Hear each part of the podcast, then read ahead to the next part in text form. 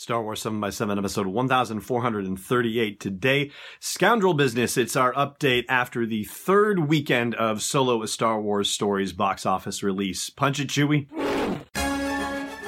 Hello, everybody. I'm Greg Proops. You may know me as Fode from The Phantom Menace.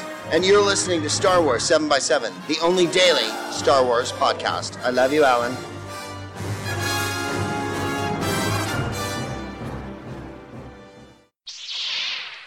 Hey, Rebel Rouser. I'm Allen Voivod, and this is Star Wars 7 by 7 All right, so here we are. It's Monday morning, and the box office numbers, well, all right, let me step back and say I'm actually recording this on Sunday afternoon. So we're actually looking at the box office estimates for Solo Star Wars Story. But one thing is pretty clear, just period, paragraph, end of story. Solo is no longer the top movie at the box office. That would be courtesy Ocean's 8, knocking them down with a I guess, best in series opening. It opens stronger than any of the Oceans 11, 12, or 13 movies, which is pretty awesome. So I guess there's room enough for Oceans 8, 9, and 10 for them to fill in the gap in the numbering system. But be that as it may, we're really more interested in talking about Solo here because it's a Star Wars podcast. Congrats to Oceans 8 just in general. Hey, anyway. But we're talking 15 million over the weekend estimated for Solo a Star Wars story, which brings its domestic total to about 176 million and worldwide it is cracked the 300 million mark, around 312 million or so by estimates. And Unfortunately, just the way the predictions are running, it may end up being the lowest grossing Star Wars movie of all time, at least as far as the first box office release. Not that you need to qualify it further, but apparently Empire Strikes Back is the lowest box office release Star Wars live action movie to date as far as you know, not counting the re-releases or the um, special edition releases or anything like that. But it doesn't look like Solo is actually going to make it past Empire at this point.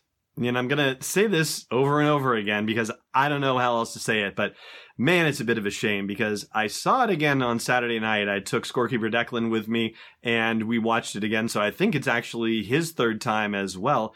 And we laughed throughout the movie. We enjoyed the heck out of it. We had the theater mostly to ourselves and in our little eight theater town or eight, you know, eight movie, eight screen movie theater in our town.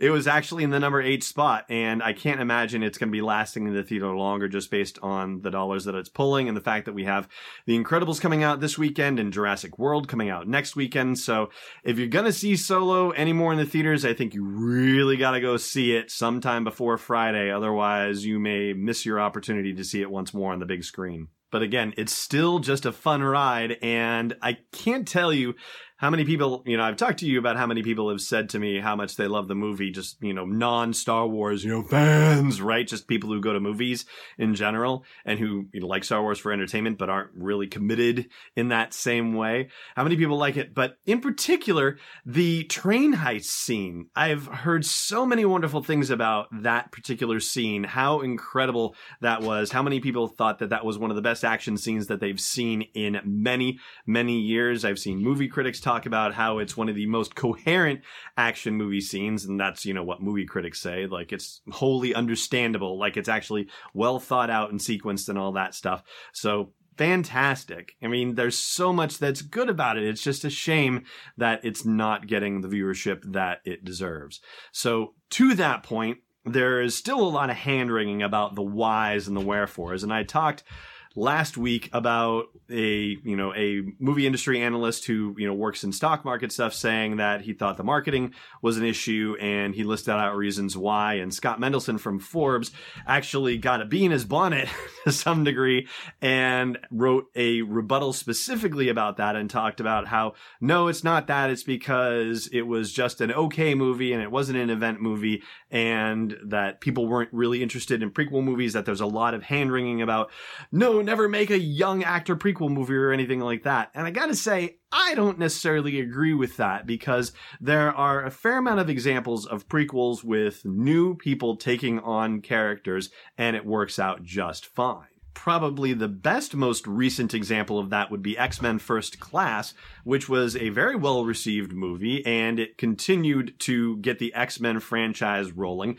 They didn't have Patrick Stewart, they didn't have Ian McKellen, and you know, it was instead oh, what's his face? Um, Michael Fassbender as Magneto and James McAvoy as Xavier. So, you know, you had other characters playing the younger versions of the X Men, and nobody got in a twist about that and it did just fine. Maybe it's just because the reviews were better on it or something. I don't know. But there's a whole prequel category at Box Office Mojo that shows you exactly how well prequels do. And incidentally, Star Wars has four of the top five spots as far as overall box office performance for prequels with Rogue One and the original prequels. Minions is the only one that is in there in that top five that isn't a Star Wars movie. But hey, young Obi-Wan Kenobi, young Anakin Skywalker, right? Prequels absolutely did well. So there's no reason to think that a prequel movie with a young major character being played by a different actor who played the original character would not do well in Star Wars universe.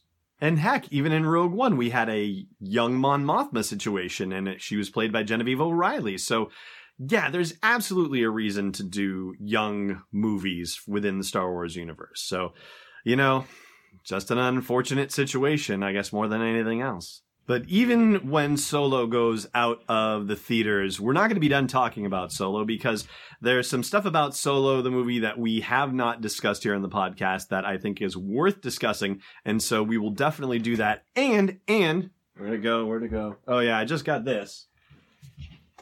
Whoop right? So I just got the Solo A Star Wars Story official guide from DK Publishing, and so I'm sure there are some very interesting secrets in there that you might be of interest to you as well. So we will be checking those out in the coming days, weeks, months, and so on. But that is going to do it for the podcast today for the Scoundrel Business update on Solo A Star Wars Story. All right, I'm going to take a quick break and then we will do last Jedi trivia when I come back. Stay tuned.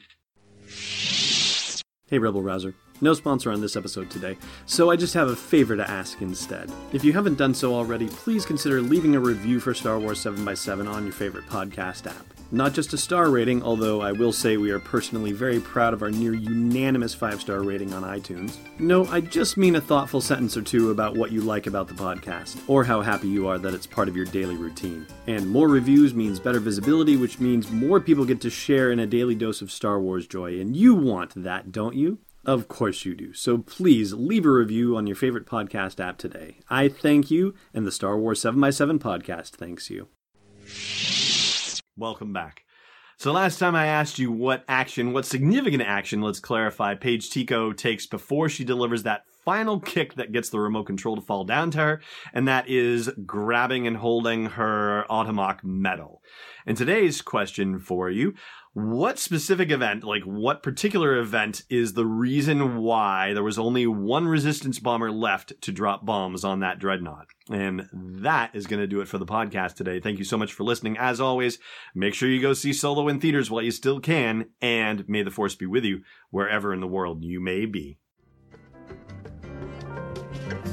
Thanks for listening to another episode of Star Wars 7x7. And hey, before your head gets stuck on a battle droid body, check out SW7x7.com for show notes, links, photos, videos, and more. And if the show's been worth your time, please support us at patreon.com slash SW7x7. It's not a series of bad puns, it's Destiny Unleashed.